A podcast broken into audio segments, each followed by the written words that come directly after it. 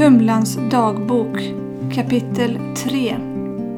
Den första vilan, dränkt av en våg.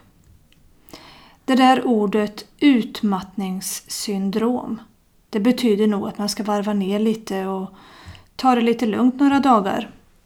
Sitta och inte göra någonting, det är ju inte riktigt min grej. Så hur ska detta gå till? Sitta och vara onyttig, är det den där prattanten menade? Men hur ska det gå med alla hushållssysslor, städet, tvätten? Och vara en bra och älskad mamma och hustru? Men min första vila, den består av att städa i ordning i min garderob. Det hinner jag ju inte annars, så perfekt när jag är hemma och vilar så kan jag ta tag i detta. Oj, tvätten svämmar över. Den måste jag ju ta tag i så att man kommer ikapp med den. Jag måste kolla jobbmailen också. Man kan ju faktiskt missa något viktigt. Men visst, det är ju trevligt att göra något som jag tycker om och aldrig hinner annars. Baka. Oj, vilken bra idé.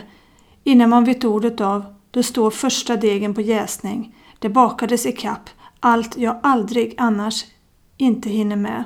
Frallor, bullar, kakor, limpor, ja, you name it. Min första veckas vila, den fortsätter i rusande fart. Med att göra högrevsfärs från grunden. Fram med köttkvarnen. Här ska det skapas som aldrig förr. Jag gör hamburgare och säkert 70 köttbullar. Visst, det blir jättegott och familjen de var glada och nöjda med den nya hemmafrun. Men vad hände egentligen med vilan?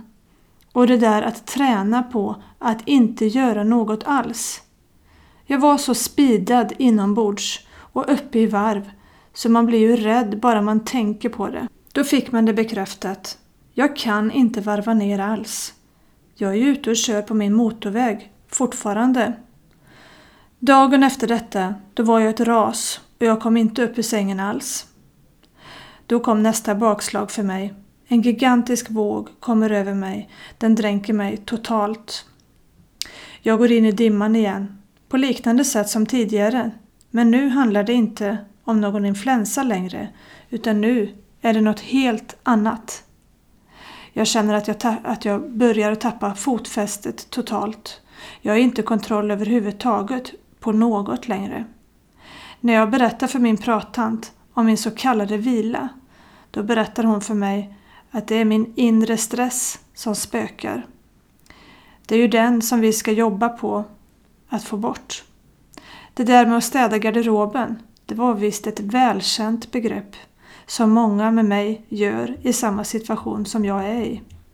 Hjärnan vill städa på den inre stressen. Och då börjar man normalt med sin garderob. Det är först nu man börjar förstå att det som läkare och prattanten sa, det borde man tagit till sig lite mer på allvar. Men det är svårt att göra det när man inte själv inser att man är sjuk. Ta ansvar för ditt eget liv. Det är den största utmaningen som du har, men det är också den vackraste gåvan som du kan ge dig själv.